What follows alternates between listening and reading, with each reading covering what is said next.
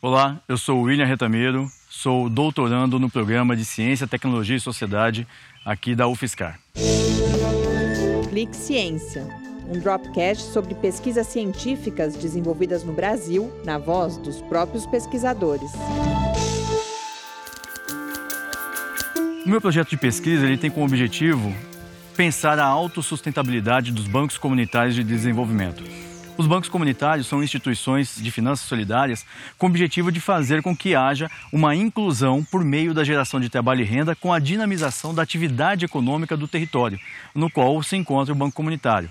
É uma ferramenta de combate à pobreza, inclusão social e desenvolvimento territorial por intermédio do uso de moedas sociais e que trabalha também com as ações de microcrédito.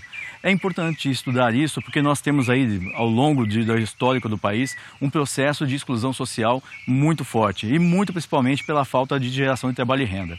E depois, principalmente, da reforma trabalhista ocorrida em 2017, teve um grande número de pessoas que foram trabalhar como MEI ou como micro pequenas empresas e que depende muito do acesso convencional ao crédito em bancos convencionais e que muitas vezes são colocados, são excluídos desse processo. Só para a gente poder ter uma ideia, aproximadamente 50 milhões de pessoas no Brasil não têm acesso à conta bancária. Então isso é uma ferramenta que vai ajudar a incluir e desenvolver as pessoas e principalmente desenvolvimento territorial com contrapartida social. São atos fundamentais.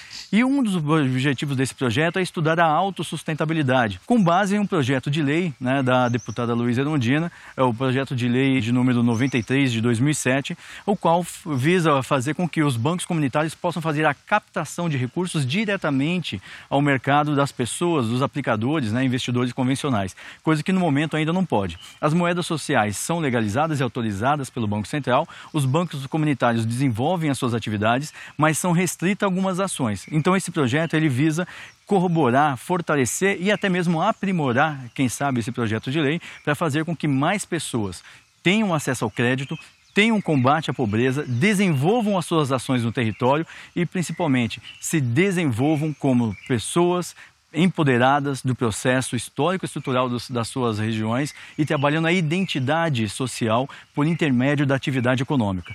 Então, as finanças solidárias é um processo de democratização do acesso ao crédito, democratização das finanças, para que traga principalmente o que a ciência econômica tem de principal, que é o ser humano para dentro da atividade, para o centro da sua história.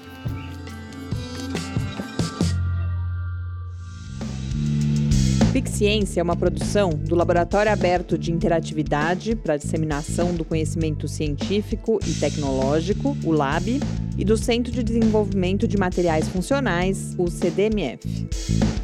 Saiba mais, visite www.lab.fiscar.br.